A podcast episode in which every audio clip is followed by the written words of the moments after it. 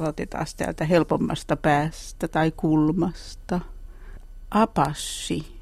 Apassi. I, inti. Aani. Intiaani. Joo. Rami, Ramis Hussein. Apua. Kaverit. Kamu ja kaverit. No sanotaan, että tietysti ne aivot, ne ei kehity, jos niitä ei käytetä. Että ne, koskaan niitä ei voi käyttää liikaa, ne ei kulu sitä käytöstä. Jos ne jää lepäämään liiaksi, niin ne on vähän niin kuin lihas samalla tavalla, että sitä pitää harjoittaa, että se kehittyy. Aivothan muodostuu semmoista hermoverkoista ja sinne syntyy uusia yhteyksiä, kun me opitaan uusia asioita. Koko ajan syntyy pienestä pitäen.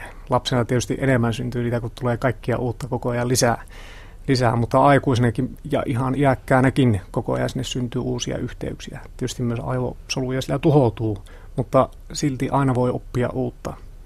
Se on erittäin tärkeää, että tärkeää ihmisille on myös ne rutiinit ja näin, mutta se, että saataisiin niitä uusia ärsykkeitä sinne ja silloin syntyy niitä uusia yhteyksiäkin.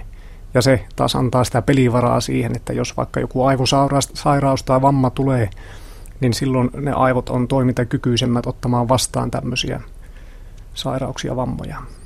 Ja neurologisessa kuntoutuksessa käytetäänkin sitä hyödyksi, että ne aivot ovat muotoutuvat, puhutaan plastisiteetistä, eli silloin jos joku vaurio tulee jonnekin aivojen alueelle, niin sitä pystytään niitä muita alueita ja niiden hermoverkostoja tehostamaan, ja ne ottaa sitten vähän tuhoutuneen alueen toimintoja sitten niin kuin pystyy kompensoimaan juuri.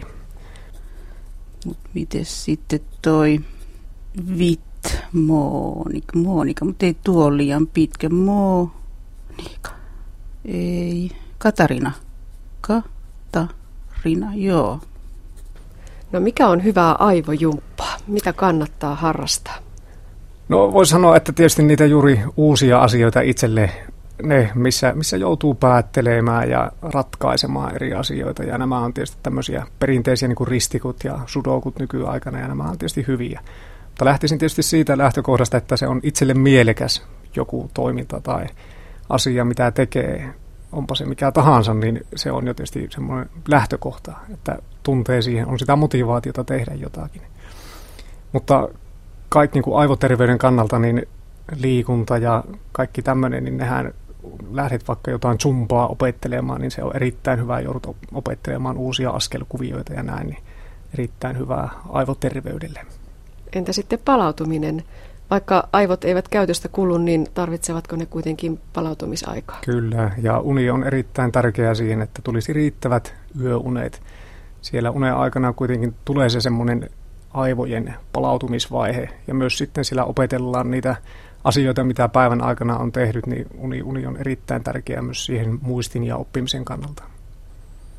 Sitten vielä jäi tämä Afrikan eläin, R pitäisi olla sa, sarvi, kuo, no. No sehän sopi. No siinä. Valmista tuli.